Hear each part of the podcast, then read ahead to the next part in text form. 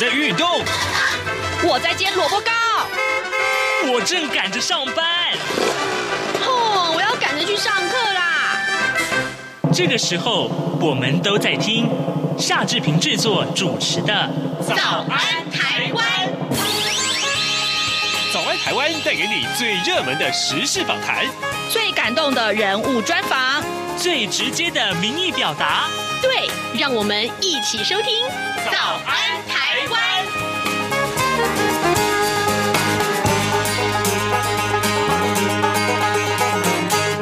台湾！我是夏志平。今天是二零二一年的一月二十六号，星期二，礼拜二。今天呢，我们在早安现场这个单元里面跟您探讨这个话题。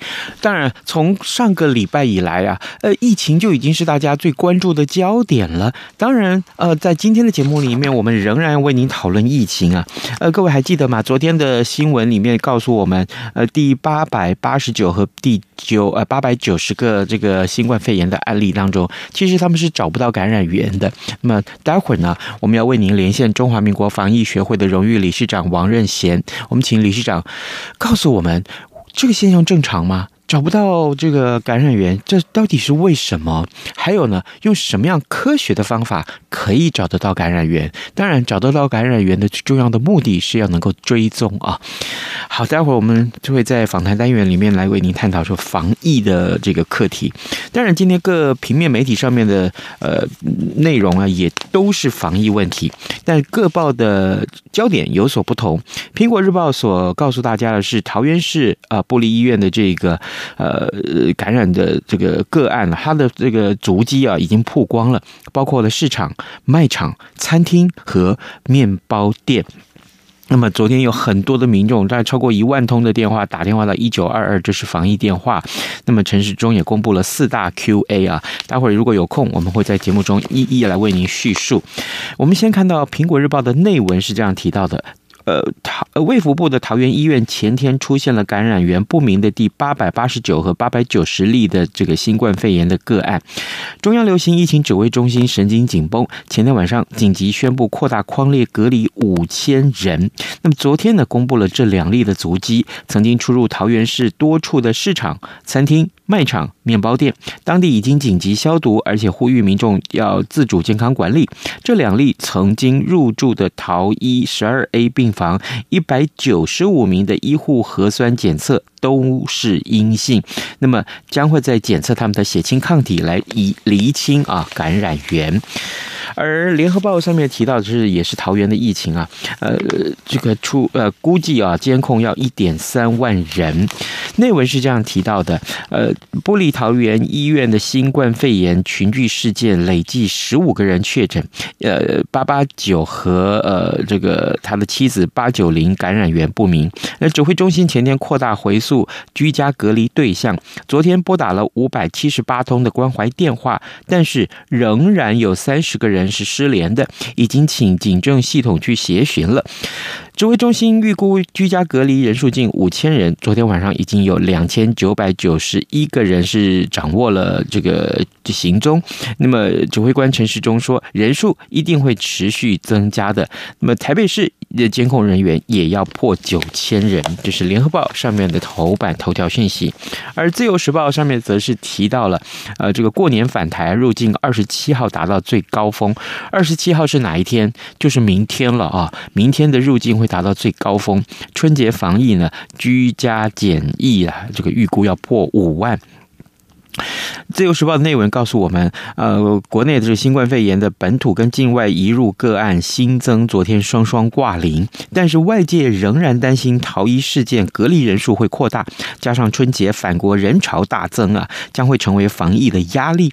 中央流行疫情指挥中心的指挥官陈时中，他昨天强调说，目前啊，居家检疫人数已经破了四万了，那么预估二十七号会达到高峰，上看五万人，防疫资源吃紧。但是呢，还可以调配，没有锁国的必要。这是《自由时报》上面的头版头条讯息，而《中国时报》则是锁定了这个呃各部会的宣传费啊，科委会是居冠的，农委会被抓包的来这个藏了预算在里面，在其他的项目里面，中央编十亿啊，这个新台币要搞大内宣。当然，疫情也被放在这个。呃《中国时报》的头版上面啊。那待会有空也是一一为您来请教我们今天待会儿的访问的对象王任贤理事长。现在时间是早晨七点零五分十九秒了，我们先进一段广告，广告过后马上就回到节目的现场来。新冠肺炎疫情来势汹汹，要怎么办？别担心，只要确实的勤洗手，就能有效防范哦。对对对，洗手口诀我都记住了，要内外夹攻大力腕，彻底清洁手掌、手背、指背、指缝，还有大拇指跟手腕。最重要的是，整个过程要搓洗四十到六十秒，才算是有效的洗手哦。RTI 中央广播电台跟你一起守护健康。早安，台湾。正吃着什么样的早餐？吐司加火腿蛋，咬一口，然后收听中央广播电台。早安现场。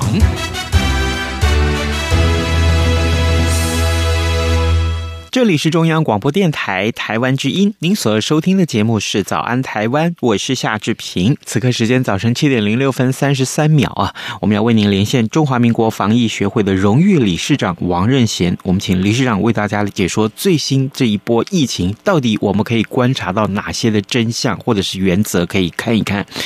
呃，理事长您早，早。是，大家早，谢谢谢谢理事长一早与我们的连线。呃，从去年以来，我们看到不管是这个疫情的部分，或者是这个来猪的问题，都有请教理事长。也谢谢理事长接受我们的专访。理事长，首先大家就会疑虑啊，这个。感染源这件事情，其实呃不明感染找不到感染源，这件事情是不是很令人担心啊？因为我们看到呃这个呃礼拜天才出现了这第八百八十九啊呃还有八百九十个个案是找不到感染源。我想请教您啊，在防疫的执行上面，经常可呃可以会见到这样的状况吗？这代表什么意义啊？是不是有什么科学的方法可以找到感染源呢？嗯，我想啊，这个找到感染源呢、啊，这个非常重要的，尤其是这个感染爆发。那你假如找不到感染源的话，这个存潜在的感染源，它会继续感染下去。因为这种感染源，经常来讲，对于感染爆发而言，它是会存在一段时间的。嗯那其实我们这个时候再去找感染源的时候，习惯上必须要有一个有一个很好的逻辑思维，就是说，当我们找不到人的感染源的时候，我们通常以前就是打住了，我们认为这个感染源一定是人，但是错了。不一定，因为它有可能是物或者是环境，所以我们要想办法。人找不到的时候，一定要从物、人或者从社区呃或者从社区环境，去把它这个东西找到才可以的。否则的话，这个这个是很麻烦的事情。感染源不找到，会造成很大的一个风险。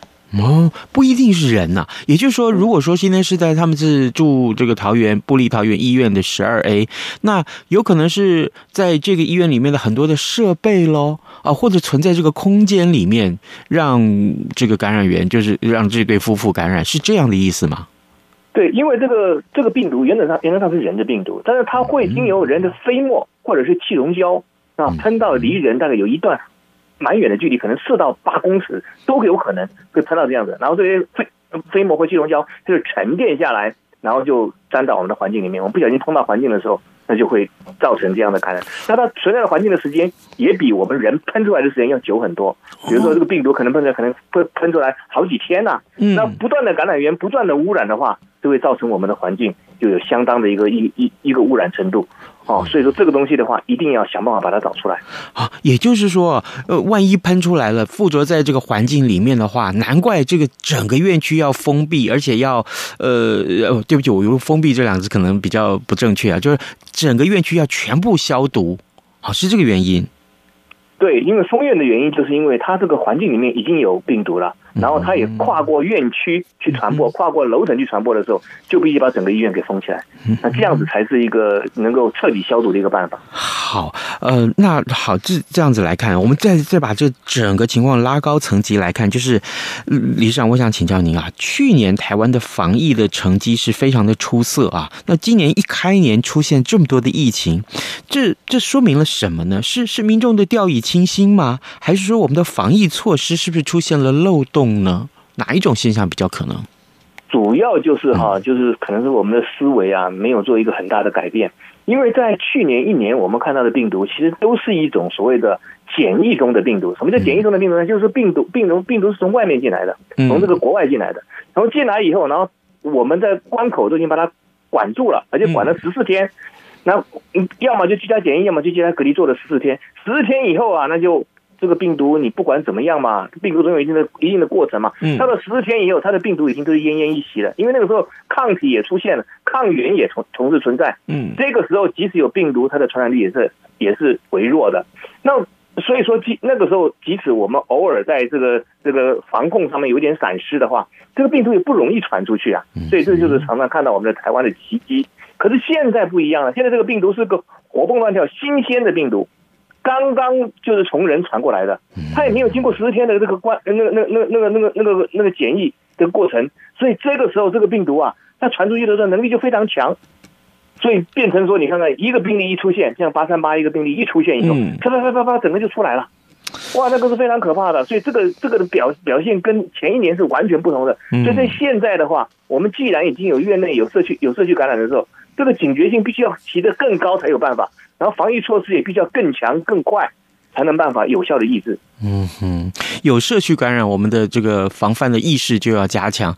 可是民众真的可以可以有这样的这个警觉吗？当然，我们看到很多的新闻报道啊啊，有很多这个呃，不管是呃，我们看手机 Line 里面各种讯息在在传递，大家应该要有警觉，这才是最重要的啊！各位听众，今天早上之平为您连线访问中华民国防疫学会的荣誉理事长王任贤，我们请王理事长首先为我们解读了两个大家最大的疑问啊。就是啊，呃，这个呃，第八百八十九跟第八百九十个个案是找不到感染源，找不到感染源的问题存在着，怎么办啊？呃，首先我们请理事长为我们来解说，还有就是我们请理事长也为我们看一看，去年以来一直到现在为止，为什么呃疫情会今年开年之后就扩大了疫情？那么啊，这个该怎么办啊？这个整个民众的防疫的。绝对不能跳掉以轻心，所以呃，我想来继续请教理事长，就是呃，这个桃园的这个医院里面的这个案情啊，从个案到院内，再到群聚，目前又扩大到社区，那对医护人员来讲，可以说是压力非常的大。理事长，我想请您为我们说明，就是医院里面的防疫措施啊，是不是比一般的社区的防疫还要来得更严格？那这个时候，因为我们看到之前的这个口水战。啊，这个呃，杨志良呃前署长啊，还有叶金川前署长这一些口水战。那么呃，这个时候民众应该用什么样的态度来鼓励医护人员呢？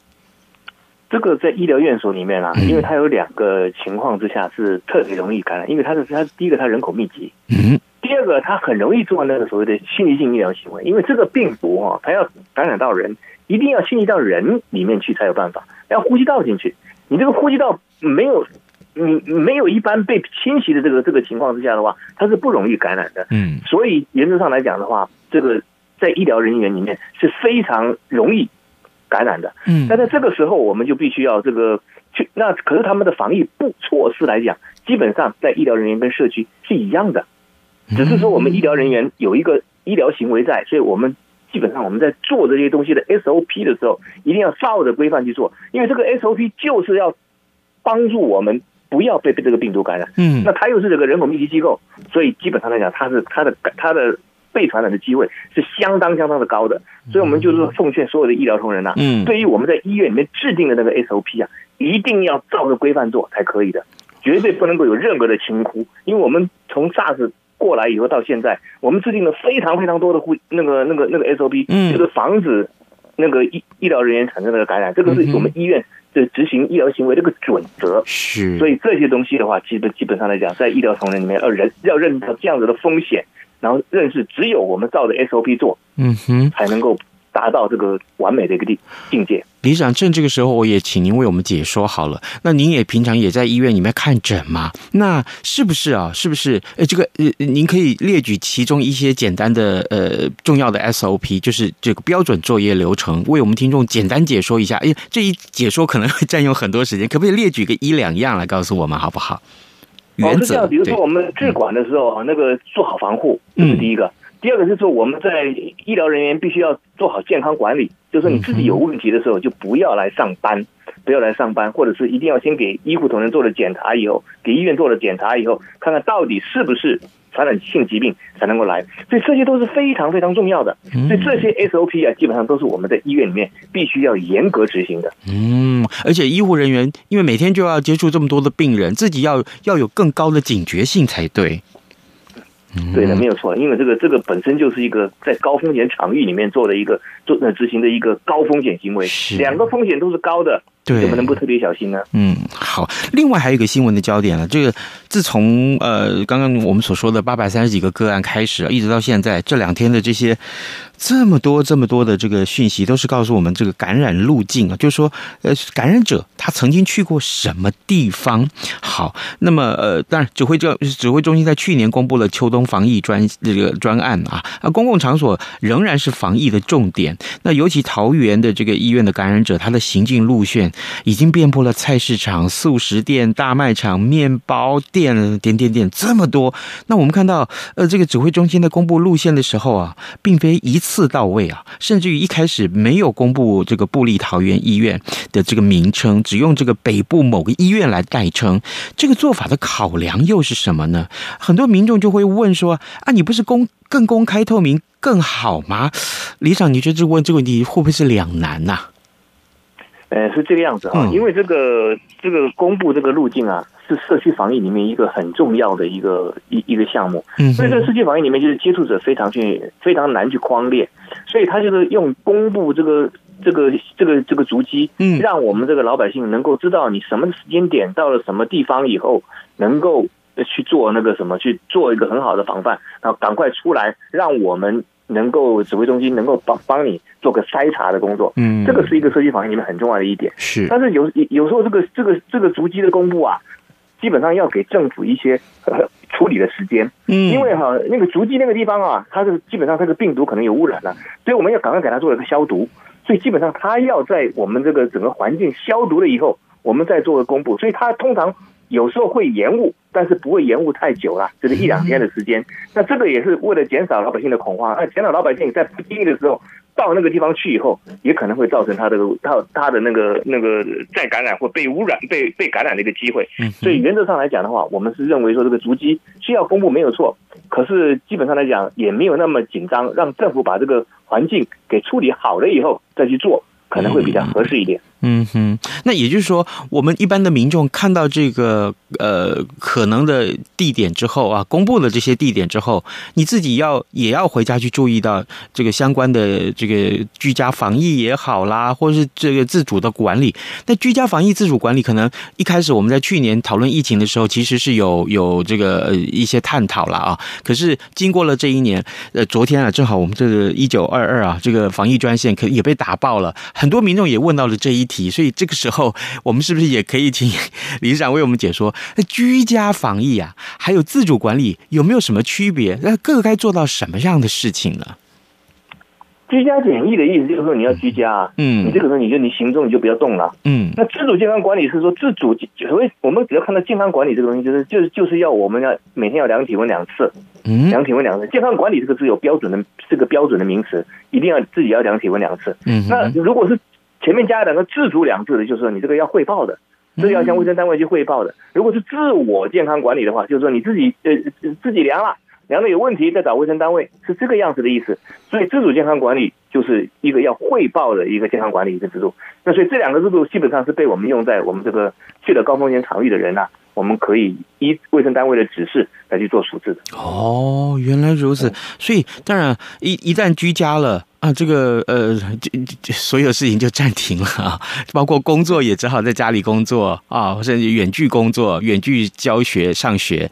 那这个呃，吃的东西当然别人来帮你送过来，这大家会不会觉得说，哎，那这样子很不方便啊？我们也看到很多的新闻，里长看到好多的新闻，告诉我告诉我们，哎，就后来就很多民众就趴趴走了，呃，甚至于上了公车也不戴口罩，像这种行为都不被鼓励呀，对不对？不，这个行为啊，居家检疫或者是自主健康管理啊，基本上都是被管制的行为。嗯，就是说这个东西都要经过经过卫生局，哎，他去发的通告了，发通告了，所以卫生局要把通告发给你，你才才才需要这样做。这个不是说要口头去宣誓的，或者叫你主动配合的。所以这个，因为这个东西政府是要管理的，是要管理的，所以这个这个东西你们要等到政府发的通知。才开始做，这个是是这样子的，是而且有罚则啊，这个我们也听到看到很多的这个罚则，有最高被罚到一百万的。好，这个呃，各位听众，今天早上之平为您连线访问中华民国防疫学会的荣誉理事长王任贤，我们请理事长为我们来解说很多民众的困惑啊，因为这两天的这个新闻实在太多太多了啊，对于这个防疫上面的消息。最后一个问题，来，我们来请教理事长，就是说原本啊，其实大家以为说啊，这疫情啊，大概过半年就可以停歇下来了，可是事实上并不是这样子啊。呃，我们从去年的年初，大概就这个时候开始，其实呃，过完农历年开始就看到这个疫情非常非常像像这个呃如火如荼的被这样子展开来。呃，依照理事长您来看，这样的传播速度啊，还有就是疫苗也问世了呀，那全面控制疫情大概还需要多久的时间呢？这个病毒啊，跟其他病毒、跟以前的病毒也都不太一样。这个病毒好像没有停的时间呢，没有停的时间，因为它会不断的继续在变。它又跟流感不一样，流感的话，基本上它是有一个基本上一个明显的季节性，明显的季节性就是说，一定是在冬天，然后夏天会一个小波，冬天一个大波。那这个病毒基本上来讲，看起来好像是一年四季就是那样嘣嘣嘣就走了，所以它不是个流感化，它是个常态化。所以唯一要能够控制它的一个方法，但基本上就是打疫苗了，就是打疫苗。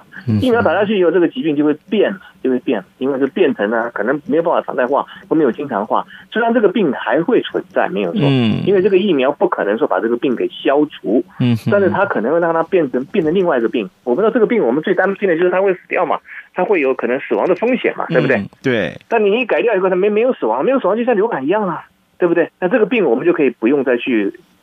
理会它了，不用再做这么多很麻烦的政策去阻挡它了，我就不怕这个病了。嗯，这个病已经变成另外一个病，它就可能不是新冠了，它搞不是旧冠了，我懂不懂？所以这样子来讲的话，这个这个病，就像以前我们也有先例啊，以前我们所谓的新型流感，打了疫苗以后就变成季节性流感了。嗯，季节性流感就完全连法定传染病都不在里头了，所以这个病是整个会被改变。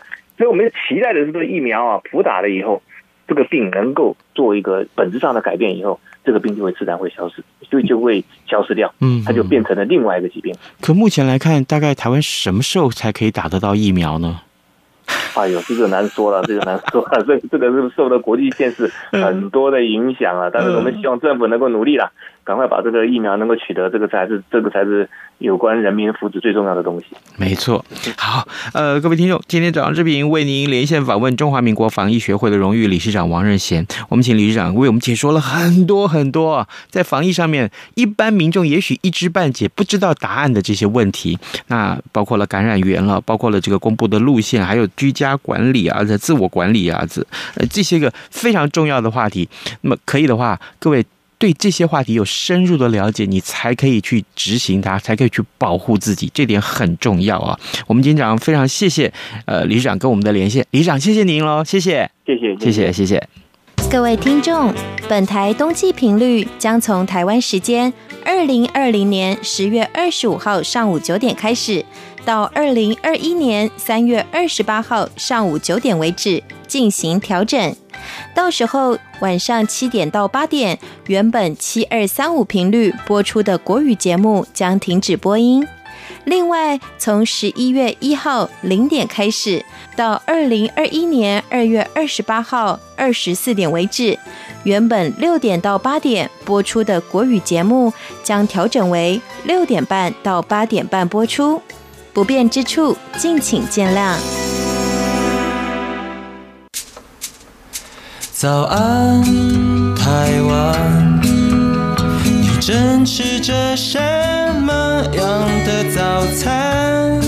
吐司加火腿蛋，咬一口，然后收听中央广播电台。早安，暴马仔。Thank you. 这里是中央广播电台台湾之音，您所收听的节目是《早安台湾》，我是夏志平。此刻时间早晨七点二十四分五十二秒啊！哎，我们今天有比较多一点的时间，正好呢，今天有很多重要的议题，也利用这个时间跟大家一一来解说。